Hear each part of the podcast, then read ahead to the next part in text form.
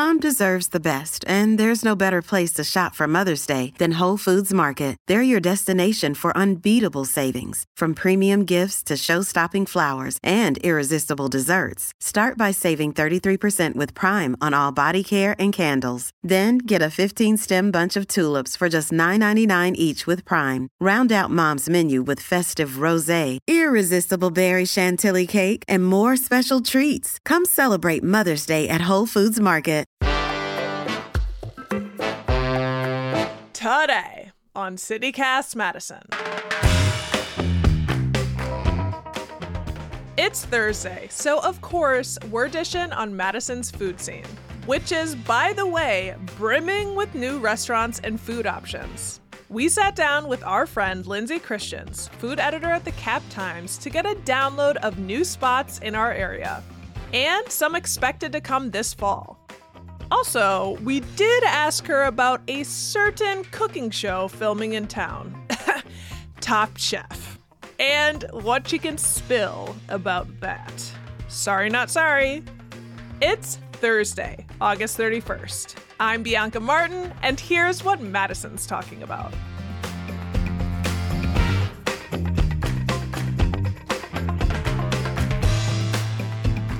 Hey, Lindsay. Hi. How you doing? I'm doing great. It's been a beautiful summer. There has been a bunch of new restaurants that opened in Madison area in the Madison area lately. What are some of your favorites? Oh my gosh, I have several. So, one that I've already been to twice is Lalande on Monroe Street. It is a new restaurant from the owner of Bloom Bake Shop, and it's beautiful. It's French inspired. Both times I have gone, and I start with uh, tarte flambe, which is sort of like uh, pizza dough. And they have one with bacon and one with summer squash and like caramelized onions on there, a little bit the creme fraiche. It's beautiful. And then tons of lovely vegetable things. And it's just, it was it was lovely. My husband had the steak the other day. It's a gorgeous restaurant, but it's it has kind of a rustic vibe too. And I have to say, I don't know if we've talked about this this before, but the bathrooms are really amazing. If we haven't, we should have. I think the bathroom, I think maybe we have just like how important the bathroom is. Yeah, they are they have really really cool wallpaper in the bathroom. I don't want to say too much more about it, but everybody needs to go to Lalande and then like have an excuse to go to the bathroom because they're really neat. And I like the cocktail list is really short. Um, and the menu is very well curated, so they got little cheese boards and meat boards and things like that too. And we, the first time we went, we sat up at the bar and we were talking to our server, and my husband was like, "Where did the name come from? Like, what's Lalande?" And our server was like, "It was my grandmother's name." Because that was the owner's daughter who was serving us. So it's just lovely. Oh, beautiful. A family restaurant. But kind of Frenchy, very seasonal. So really nice. Yeah, it sounds almost like, you know, we just talked to your friend, the chef at, over at Papavero, um, Francesco, and he was talking about, you know, kind of put a word to what's going on in there where it's like this nice food, but it's also got a rustic vibe. Is Are there any parallels there? Yeah, absolutely. I think that Papavero does similar things in terms of wanting to cook food that's so, sort of forgiving in terms of how you work with it, how you execute it. It's not like super technical. It's a little bit more farmhousey, and I love it. I thought it was lovely. Other places that I like, one of them is out in Middleton. It's called Piquito. Yeah. And it's a new Peruvian restaurant. And the Piquito is like a chicken character too that you could like have pictures. You take pictures with Piquito. They're doing like quarter, half chicken. They're doing beautiful I chicha morada, which is this lovely like purple, purple Peruvian drink that's a little bit sweet. It's made of corn and just delicious.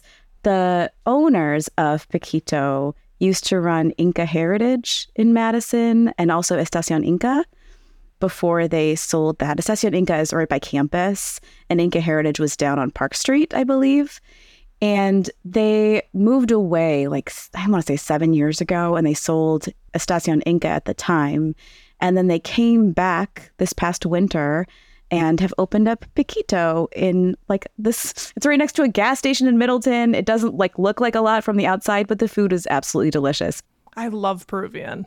yeah, plantains, cilantro rice, just all kinds of delicious things. And the um, the it's a husband and wife team, and she makes alfajores, which are like those little kind of like a shortbread cookie with a dulce de leche filling inside of it. Absolutely wonderful. I was waiting for my chicken to come out, and I just ate the whole cookie before before it came out. And I was like, "That's fine. Like, I'm an adult, and I can eat dessert first if I want." Um, I it's my new preference, honestly. Dessert always comes first for me. So that's another new one that's worth like if even if you live on the east side of Madison like I do, if you're ever out west, like that's one to definitely stop by.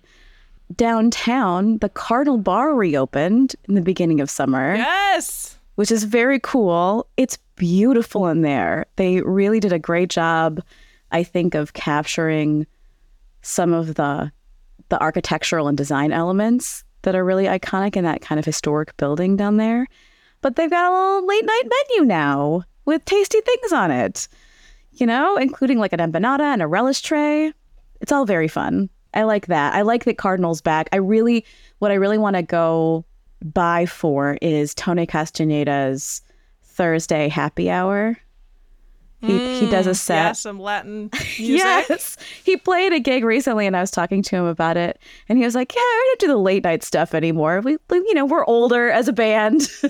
and I was like, That makes total sense. I am also older. I would like to go to a happy hour rather than something really late at night. So that's really cool too. Yeah, I got a chance to go to the new Cardinal and like you, double ups. It's beautiful in there. It's got like almost a 1920s like vibe, which I love, love, love. And funny enough, speaking of bathrooms, I ran into performer uh, and activist Lily Lux, and she was like, "You have to get into the bathroom." And then tell like because the bathrooms were like iconic at the Cardinal Bar before, and now they're like swagged out and designed like it's all fancy, yeah, but not like too fancy. Yeah, they're really cool. They're not like the kind of fancy where you have to like pay someone to give you a warm towel, which like intellectually is fine, but I never need that. Like I'm too Midwestern for that. Like I can just handle it. One that I was really excited about trying, but I haven't been to yet. Several of our staff have already gone, but the Mediterranean joint is in that little strip mall across from Machinery Row. The same strip mall that Bandung is in, and there's like a CrossFit. um, but it used to be a poke restaurant, and now it's the Mediterranean joint, and it's we our photographer Ruthie got in there and got like photos of them like carving the gyro meat, you know, off the off the rotating spit there. The menu just looks classic and delicious. Like I love many different things on hummus. So that looked really fun. It's kind of Middle Eastern Mediterranean vibes there, but that is just recently opened like within the past month. The menu looks very sort of streamlined and delicious and uh, very like approachable in terms of like yeah just go and grab some lunch there which i think is a an area that poke poke filled too where it was just like oh i need some quick lunch i'm downtown where can i swing by like if i'm in my car i can park and just run in and grab something and that's that's a great spot for that kind of thing i think yeah, so like I feel like I'm picturing heading over to towards Monona and talking about Hanks. I feel like we got to talk about that. It's from the owners of Muskie Lounge. And now you can get dinner to go from this place called Hank's and bring yes. it on over to the Muskie Lounge. It's quite lovely. It's delicious over there and it's amazing. I really love it. And I think the dangerous thing about Hank's is that, like, usually I'll go to the Muskie and I'll be like, okay, I've had like a drink or two and I really need to go home and like make dinner because it's only been drinking there, right? But now you can stay. So I think it's Wednesday through Saturday. So they're only open right now like four days a week, and it's every other night. Like there, there's like a special for the chicken sandwich on some of the nights with the chicken on on the regionally famous biscuit. yeah, the biscuit, which is like mint mark love, like so good, right? Yes, um, so good. But they're open just four nights a week. Sean, when I was talking to him about that menu, he really wanted to streamline it. He he was interested. Sean Pharr, the chef. Yeah, he wanted to make it something that you know, he could just bring people in, show them what's up, and then they could go. You know, he didn't he doesn't want to be super hands-on with it. He was trying to make nacho cheese in a way that he really liked. And that was like a whole struggle because he kept getting cans of nacho cheese and he didn't like them enough to put them on the fries or whatever. And so he was like, well, I guess I'm making my own, which was not the plan. he wanted to have things that were good that he could just sort throw of out the plan, set it and forget it. Yeah. It's really great. I, I feel like the the burger, I had the veggie burger, and my husband had like the actual one, similar to what we did when we went to Sin City Smash, which is a new food truck that's going around this summer. They're Ooh. delightful. They're doing like churros and burgers, smash burgers. And they're popping up outside of IO Arcade Bar and Cordial, your one of your favorite spots. They're kind of popping up at bars around uh, and doing late night food. They were like, we're going to do really late night food, but then it ends up being a really long day. So maybe we won't do that long term. But uh, they're kind of figuring it out. It's Noodle and Rutger are the two people who own it, which is delightful. Like buddies from back in the day. Lovely folks.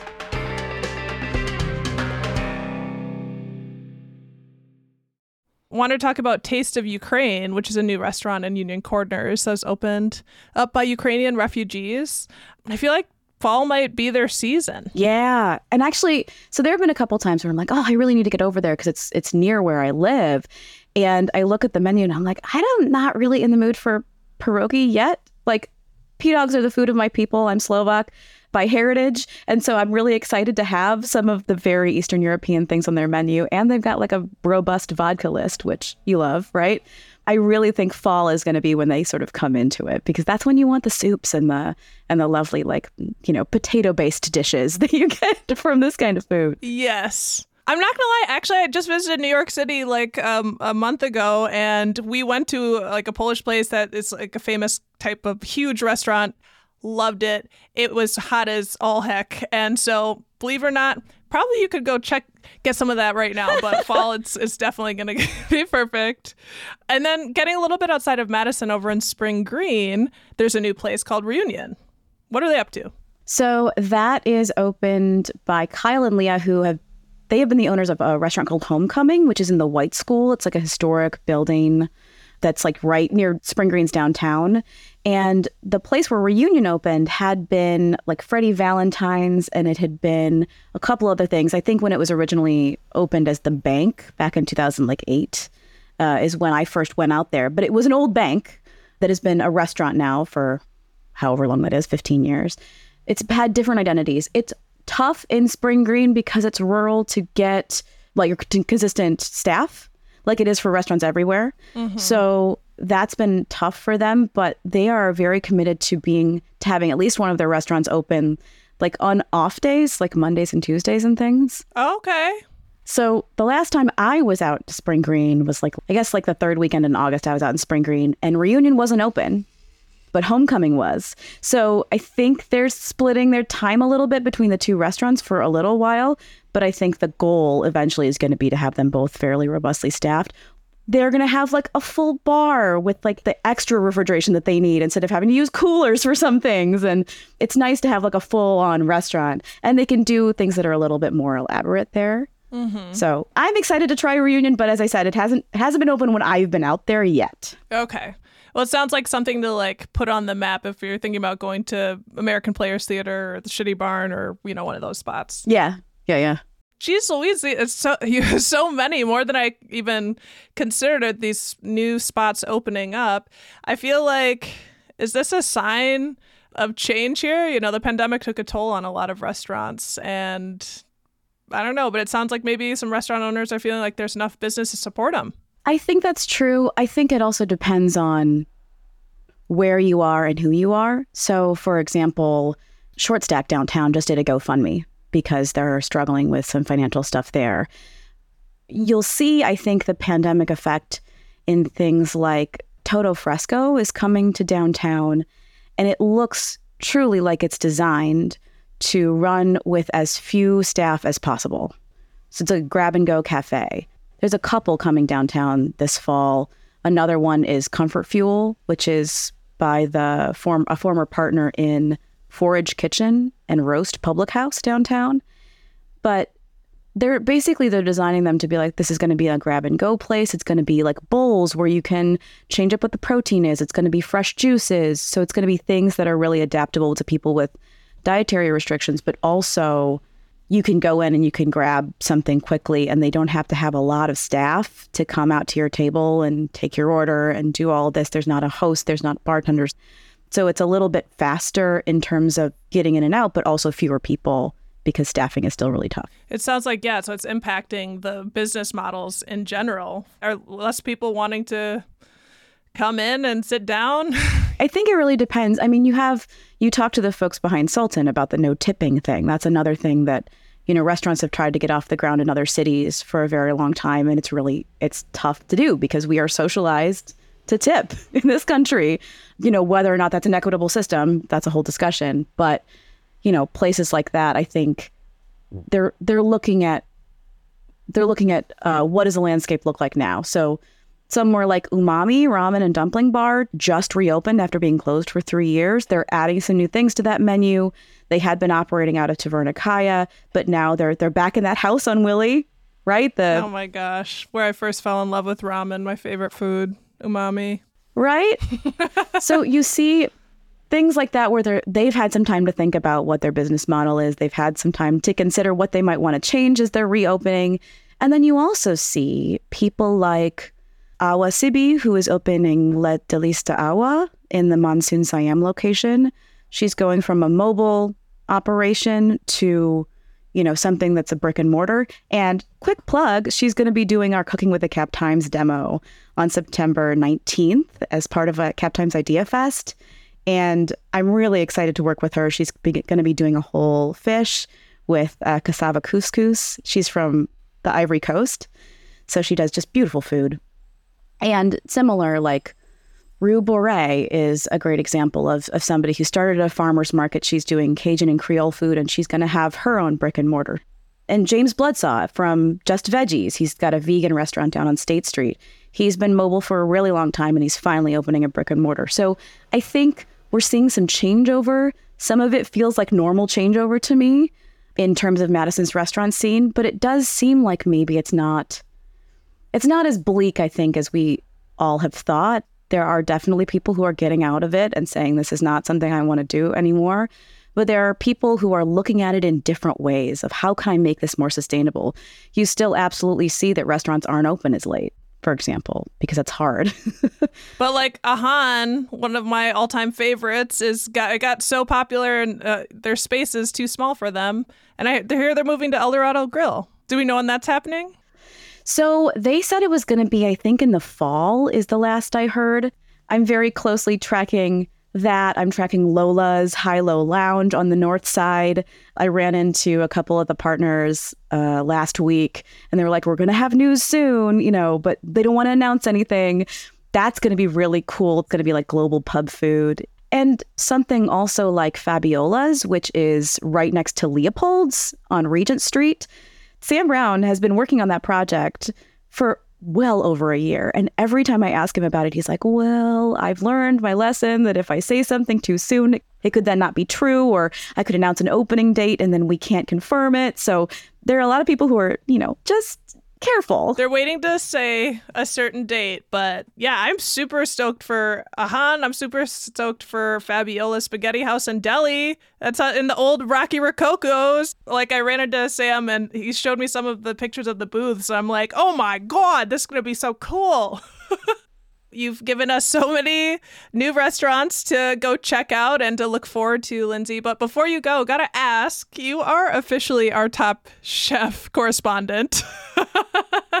What's the latest? Oh my gosh, there are so many things that I can't say every time you get access to a Top Chef event, they make you sign this very intimidating embargo where it's like, if you reveal this stuff, we will fine you a million dollars. And I'm like, I don't have a million dollars. Um, Tricks on so, you. I don't have a million dollars. you can sue me all you want, but no. Um, I mean, please don't. So I have been, it was a crazy, incredibly tiring exciting week of, you know, Top Chef events. They've been filming in Milwaukee. They just recently came to Madison. Like they were running around the farmers market. That was pretty obvious. They have massive cameras. you can see that they're there. I did get a chance to talk with Tom Colicchio and Gail Simmons, who are, you know, two of the main judges, and Kristen Kish. And they said that the reception from Wisconsinites has been really wonderful. Um, Gail Gail was talking about how when she went around the farmers market, like the amount she was getting recognized was pretty crazy. And she was like, you know, this is this is my Comic Con. One of the showrunners said the response that they've gotten in Wisconsin has been like unlike anything they've seen anywhere else. So I think that's to our credit. They don't know us like that, I guess, because we wild. We're out here for our we food. are. Oh my gosh, that's amazing. Lindsay, thank you so much for giving us the scoop. Yeah, thank you. Thank you for having me back. That's Lindsay Christians, food editor at the Cap Times. Check out our show notes for links to the restaurants we mentioned.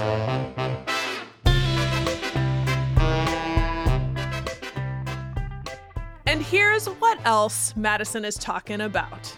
It's Taste of Madison this weekend. Both Saturday and Sunday, you can enjoy the different tastes Madison has to offer, both old and new, and listen to live music along the way. This is a free admission nonprofit event. There'll be local musicians like Generation Jones and Elizabeth Mary, and touring acts Priscilla Black and Nonpoint. If you want to learn more, check out our show notes for a link to their website. And dun dun dun UW football is back, baby. Badgers, baby. Opening day for the season is this Saturday at Camp Randall.